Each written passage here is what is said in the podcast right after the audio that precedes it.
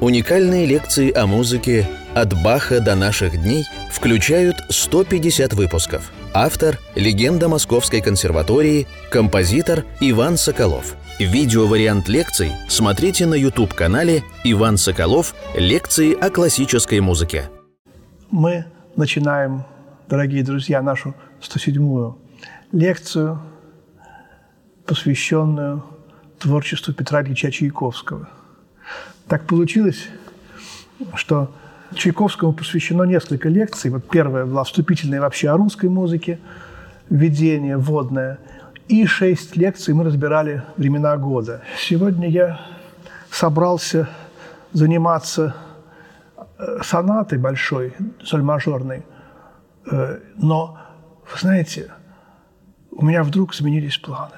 И я понял, что Чайковский заслуживает гораздо большего.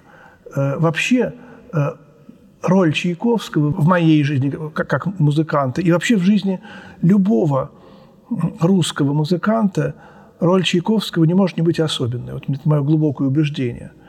И в моей жизни огромную роль э, сыграл Лев Николаевич Наумов. И вы знаете, вот в его творческом облике было очень много от Чайковского.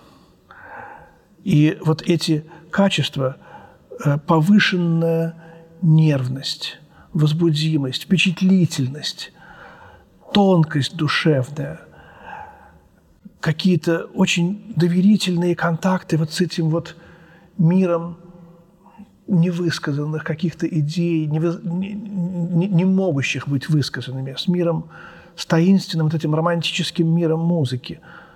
И я это только сейчас осозна, осознал. Может быть, я сегодня впервые эту мысль вообще озвучиваю.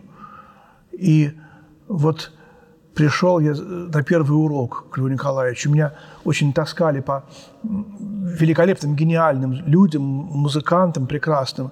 Я невероятно благодарен родителям, что они меня приводили к потрясающим таким вот величинам музыкальным. Но когда я пришел первый раз к Льву Николаевичу, я, я боялся, потому что опять какой-то великий музыкант московский, я ничего не умею, я должен ему что-то играть. И вот я захожу в комнату с чувством какой-то боязни и страха и вижу такой Лев Николаевич, ему в сущности было в то время 47 лет, это был 72 год. Он сидит на кровати, потому что больше не было места. Рояль, кровати, книги. Больше ничего не было в комнате. Сидит, и у него взгляд направленный куда-то вглубь, вглубь себя. Вот как-то можно смотреть в, в, в глубину собственного, так сказать, существа. У Толстого в «Войне и мире» есть такая замечательная фразу, что так смотрят беременные женщины. Я прошу прощения за ассоциацию, но вот не только беременные женщины, так смотрят гениальные музыканты еще. В частности, вот он пишет о жене Волконского, Толстой, а я потом только вот как-то узнал, что можно так еще тоже смотреть. И я вдруг понял, смотря на его лицо и на эти глаза, что бояться тут нечего – что тут можно только любить, а не бояться. И страх куда-то ушел. Вот я помню очень хорошо вот этот момент. И почему я рассказываю, в какой-то из первых уроков э, он задал мне романс Чайковского, опус 5, фа минорный. Я никогда еще ничего Чайковского не играл – я сейчас не помню, у меня нот нет, но вот примерно, может быть, я ошибусь в нотном тексте.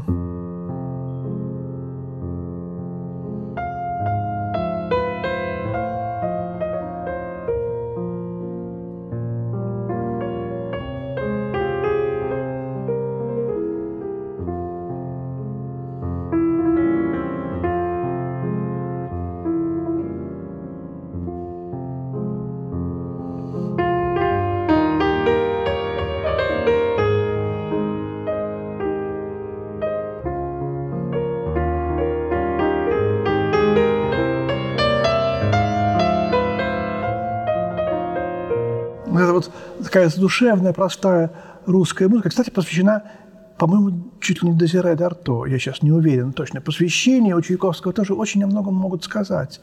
И я помню, когда э, играл дома, разбирал эту вещь, моя тетя Татьяна Ивановна сказала мне, вот я играл вот это, она говорит, а ты знаешь, что вот эти интонации, когда параллельными терциями и вниз, тарам, тарам, это в музыке обозначает прощание. Когда два голоса прощай, прощай, вот это движение руки, как бы, я запомнил э, вот эту интересную очень мысль, что, оказывается, есть некие интонации, которые обозначают что-то конкретное. И, конечно, это такая некая, может быть, просто вот заметка каких-то вот людей, но в целом действительно, может быть, кто такая Дезире Дарто? Это французская певица, в которую он был влюблен, и она в него, они были помолвлены.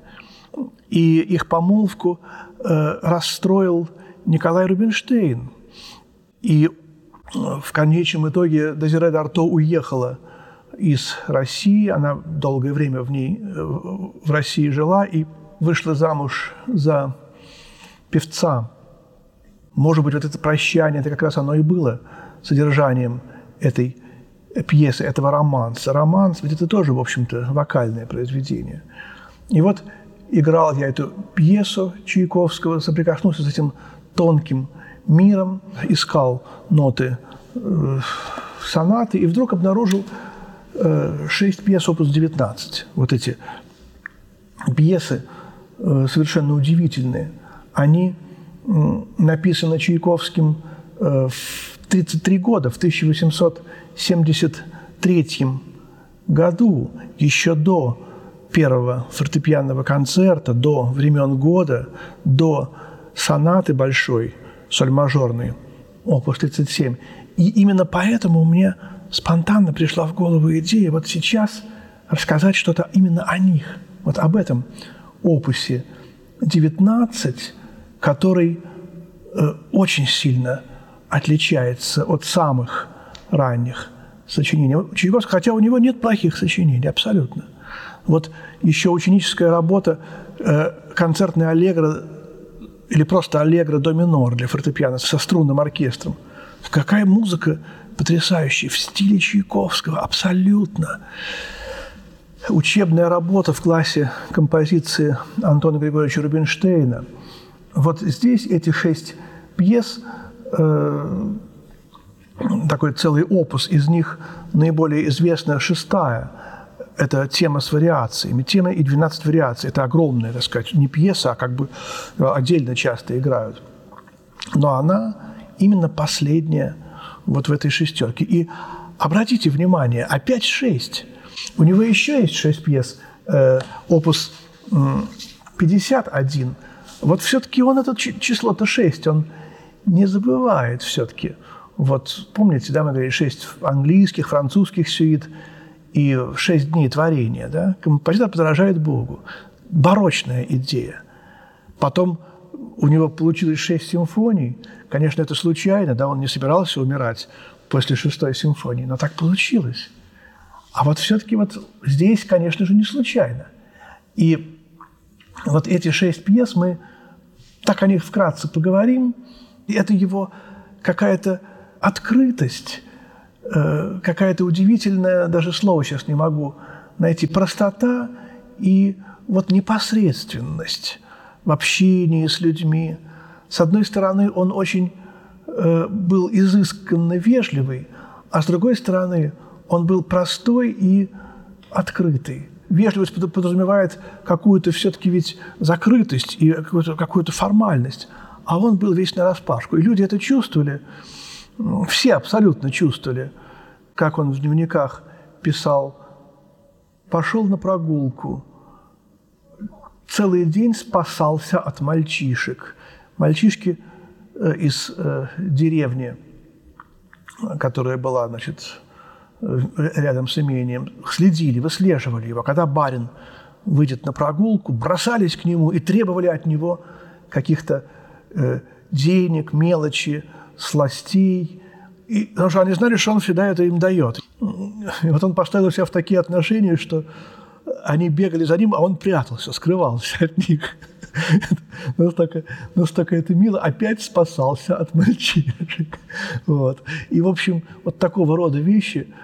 Или, например, ему врач прописал сейчас прогуливаться. У него была болезнь там такая, вот, против которой полезны прогулки. И он писал, что вот сегодня не могу пойти на свою часовую прогулку, потому что идет дождик. Но я, говорит, он уже был очень дисциплинированным, я целый час ходил по комнате взад-вперед, чтобы исполнить предписание врача. В конце концов подошел к двери и долго не мог понять, как же ее открывать, в какую сторону. Такая почти хармсовская дневниковая запись. И многое другое. Сегодня пообедал двумя блинами, так прискорбная какая-то.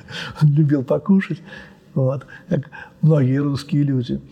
По-моему, это ему предписывается фраза «Гусь – неудобная птица. Одного мало, а двух много». Курица две, значит, индейка одна, да, а гусь неудобная птица. Вот.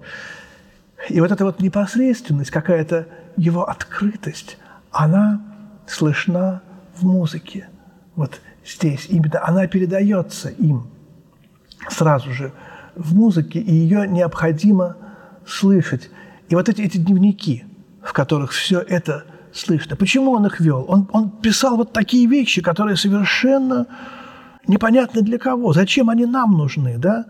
Знаете, Пушкин писал, э, толпа хочет пролезть в личную жизнь человека, гениального художника, чтобы сказать, а, вот он такой же, так же мал и мерзок, как мы. Нет, подлецы, он мал и мерзок, но не так, как вы, иначе – говорит Пушкин, имея в виду себя, в его внутренний мир и личную жизнь тоже достаточно много народу лезло.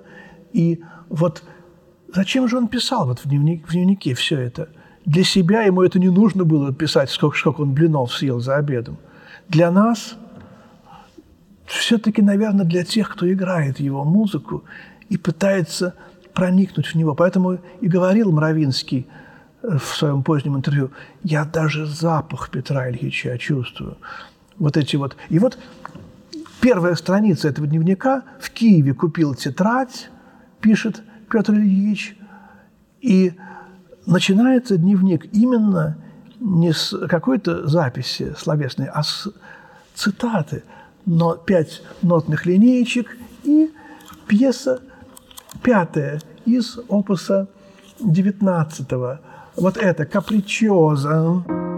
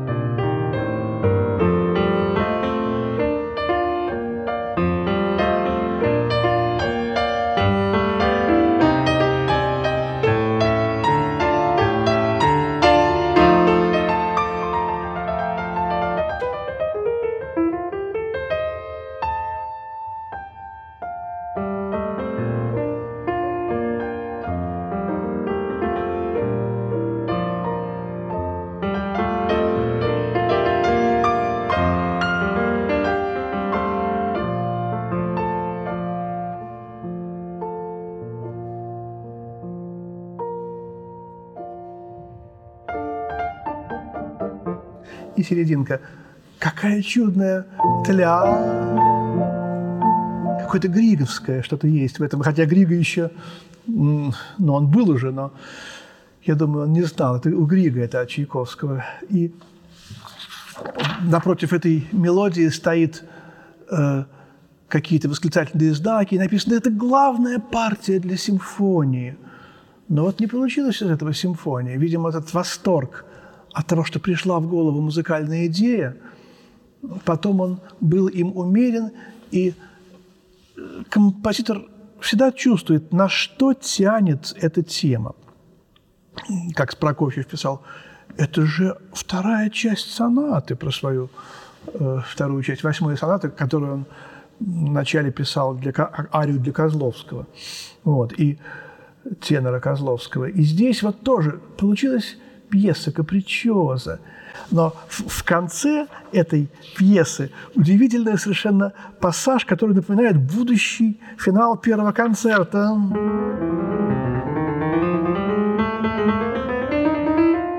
Вот это ну,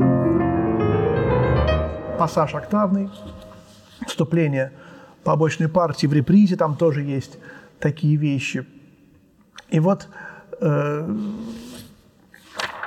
в этой э, пьесе пятой тут есть и кое-что от Брамса. Вот этот романс, опус, помните?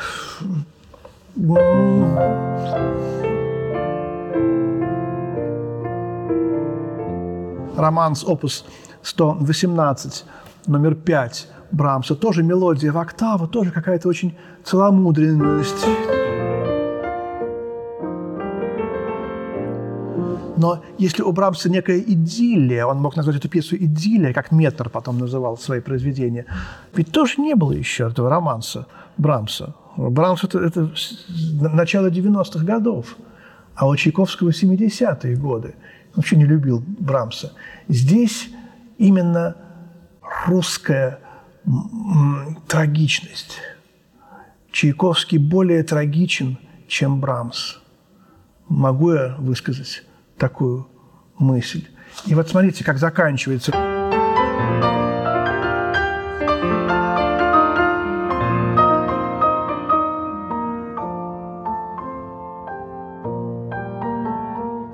Вы, узнали здесь Диес Ира?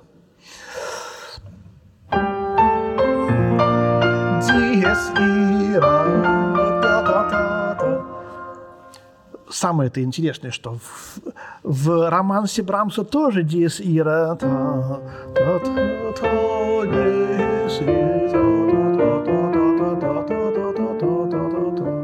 Потом у Брамса это в следующую пьесу перекинется в шестую. Но у Брамса другое. А здесь, смотрите, еще раз.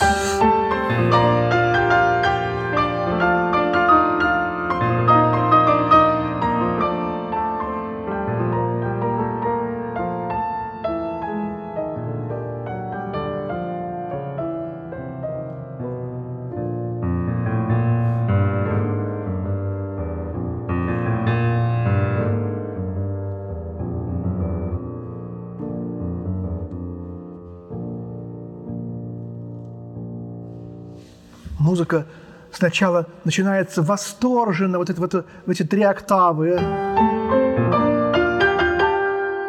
Такая же фактура будет во второй теме финала э, сонаты большой. Мы придем к ней в одной из следующих лекций, наверное, даже в следующей. От этого восторга, упоения жизнью, гармонией с, с ней мы вдруг сползаем через эту диез ира – которая проникает как яд в этот восторг, сползаем вниз в тишину, изнеможенные хроматизмы.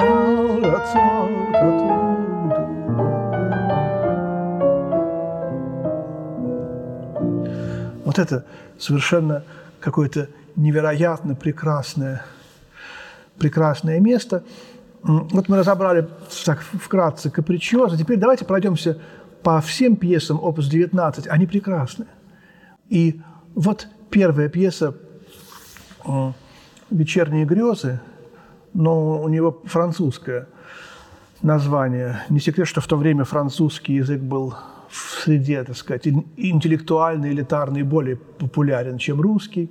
Пьеса первая начинается с, опять с вздоха. И вот действительно эта интонация уже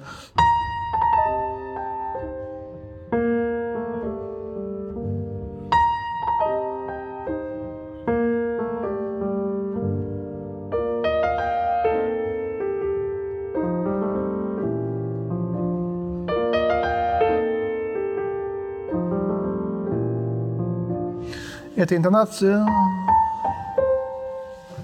видите, здесь первая нота акцентирована, а дальше секунда и квинта. Мы очень много говорили об этом. Рахманинов. Это измененная соли Део Глория, да?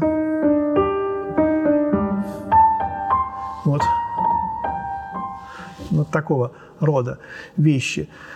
Но поскольку она нисходящая, то это вздох. Ах! Вот этот вот томный вздох э, одинокой души гениального человека, Россия, усадьба, сумерки и именно тот час, в который расцветает душа, в который она делается гениальной и понимает, постигает свою гениальность, и эта гениальность переносит каким-то образом в этот мир.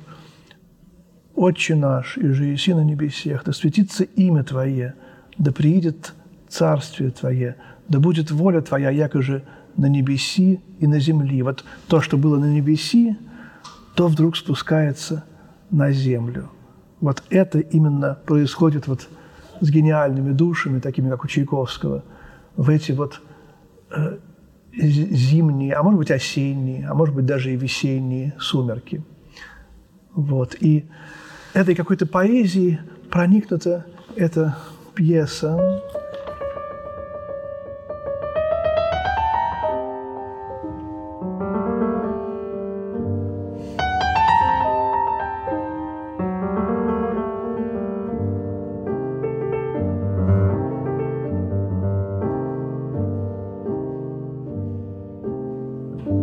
Опять любимый аккорд Чайковского, э, септаккорд второй ступени, в данном случае квинсекстаккорд. И дальше середина, в которой как бы немножко засыпает человек.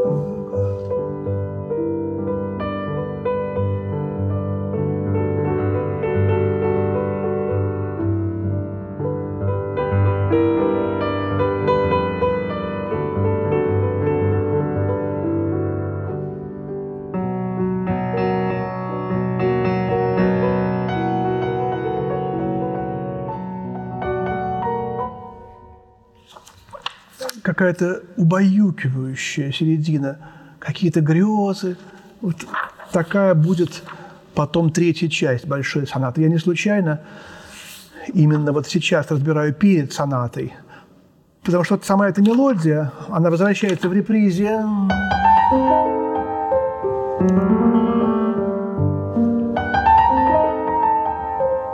Немножко новые вариации. Вот она.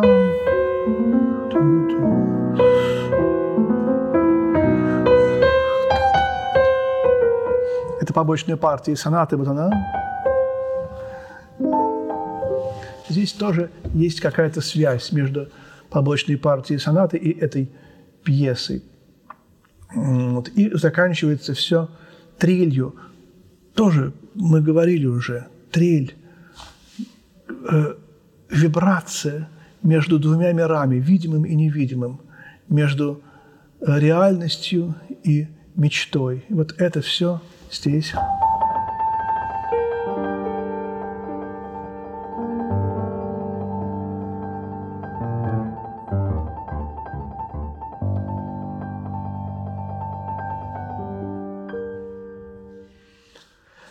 Здесь это есть в этой пьесе юмористическая скерца. Каждая из пьес посвящена пианистам, друзьям Чайковского. И очень, очень пианистичная эта пьеса. Э, это впервые отметил Герман Августович Ларош, которому посвящена последняя пьеса «Вариации». И вот эта скерца немножечко дух Шумана, конечно, витает, если сказать, так сказать, на кого Чайковский опирался более всего, не на Шопена, как Скрябин – а именно все-таки больше всего на Шумана.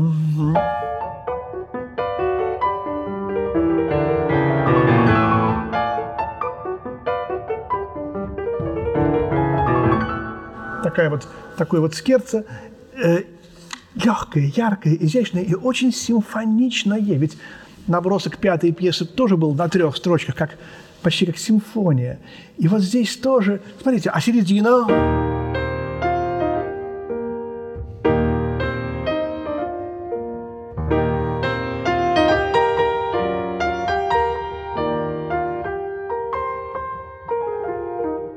Это очень простая русская, это октавное изложение. Э, с одной стороны, так сказать, фортепианность, а именно фортепианным делает эту музыку оркестровое мышление, как говорил Александр Васильевич Денисов, мой учитель. Ваня, вы знаете, что все э, сочинения гениальных композиторов для фортепиано являются неоркестрованными симфониями. Вот здесь мы именно этот э, случай и видим. Довольно большое юмористическое скерце и очень маленький в две странички листок из альбома. Э, вот это есть простота, сэмпличи. Э, аллегретто сэмпличи. Вы знаете, одна, один, один аккорд, фактически только тоника.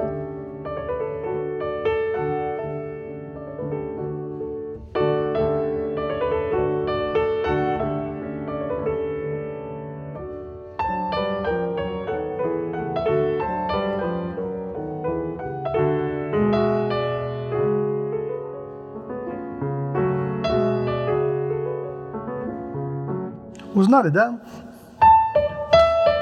Опять. Опять эта же интонация «прощай» оттуда, э, из романса фа минорного и э, из вечерних грез, и листок из альбома, и потом соната, соль минорная. Ну и самый, наверное, популярный Ноктюрн, опус 4, э, номер 4, опус 19, до диез минор. До диез минор. Баховская тональность. И очень баховский мелодизм, баховская мелодика в этой пьесе. И вместе с тем диез ира. Вот это вот диез ира пропитано. Вы знаете, получается, что весь этот опус и далее 37-й опус тоже – как это странно, я даже об этом и не думал.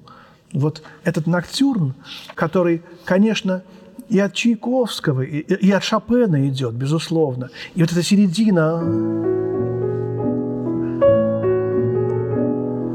с какими-то вот этими э, мистическими, может быть, какими-то... Помните, когда мы ноктюрны Фильда разбирали, я говорил что-то, э, забавная ассоциация про блеющих овечек ночью – какие-то стада, э, которые пасутся по ночам. Что-то такое здесь есть.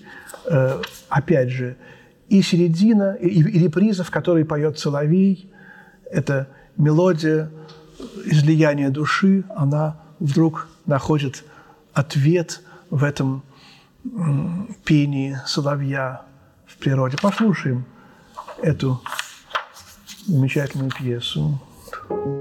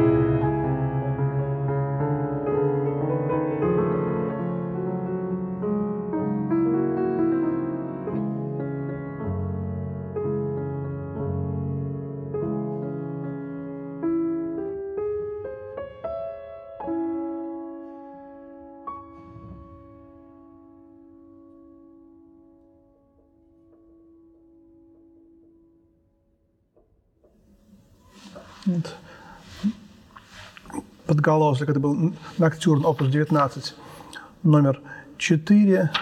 Вот этот подголосок тоже гамма в виде мелодии. Вот могла бы быть одна из пьес из цикла «Времена года». Этот ноктюрн, который часто играют и в приложении для, для виолончели. Что-то григовское есть вот в этой...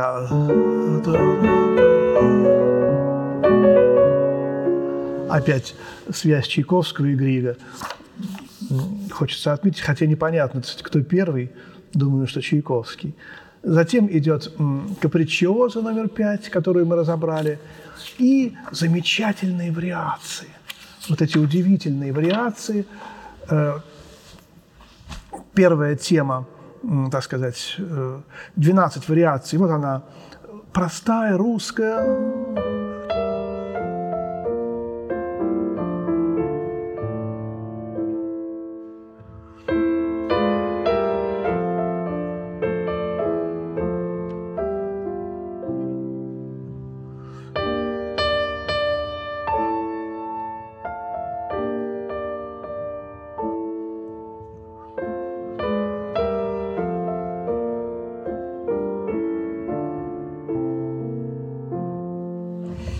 эти интонации тоже «Солида и Глория». И одновременно здесь, конечно, в первую очередь русская народная песня.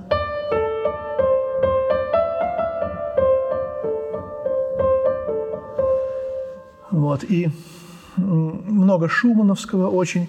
Не будем подробно разбирать все вариации. Остановимся, может быть, на этой пятой вариации «Варум». Вы помните э, пьесу «Варум»? Шумно.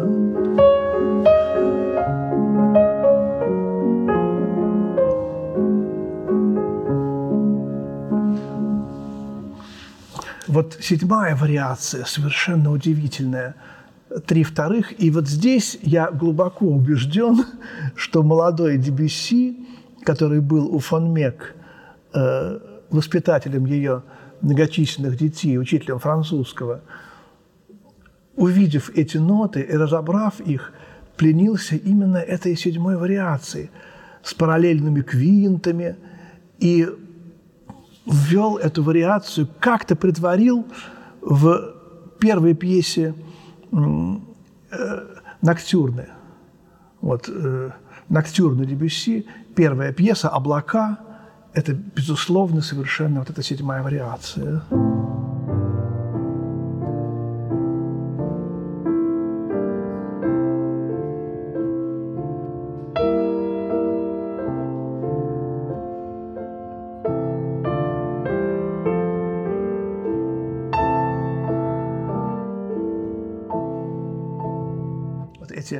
Два аккорда, акцентированных оба,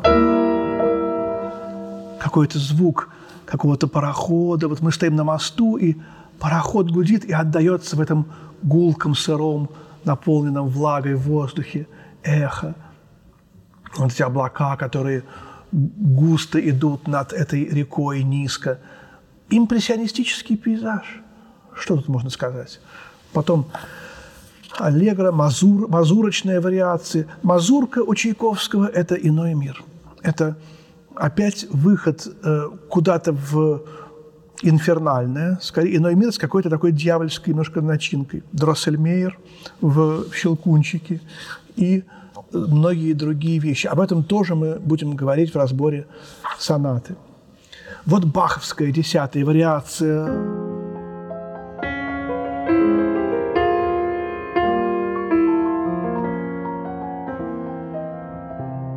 это интонация креста.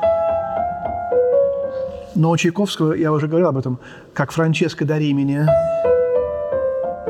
это интонация целомудрия, закругляющейся э, раковины, улитки, забирающиеся в раковину. Вот. И девят, одиннадцатая вариация, он прям пишет Алла Шуман, подражание Шуману. И блистательная кода виртуозная, десятая вариация и кода.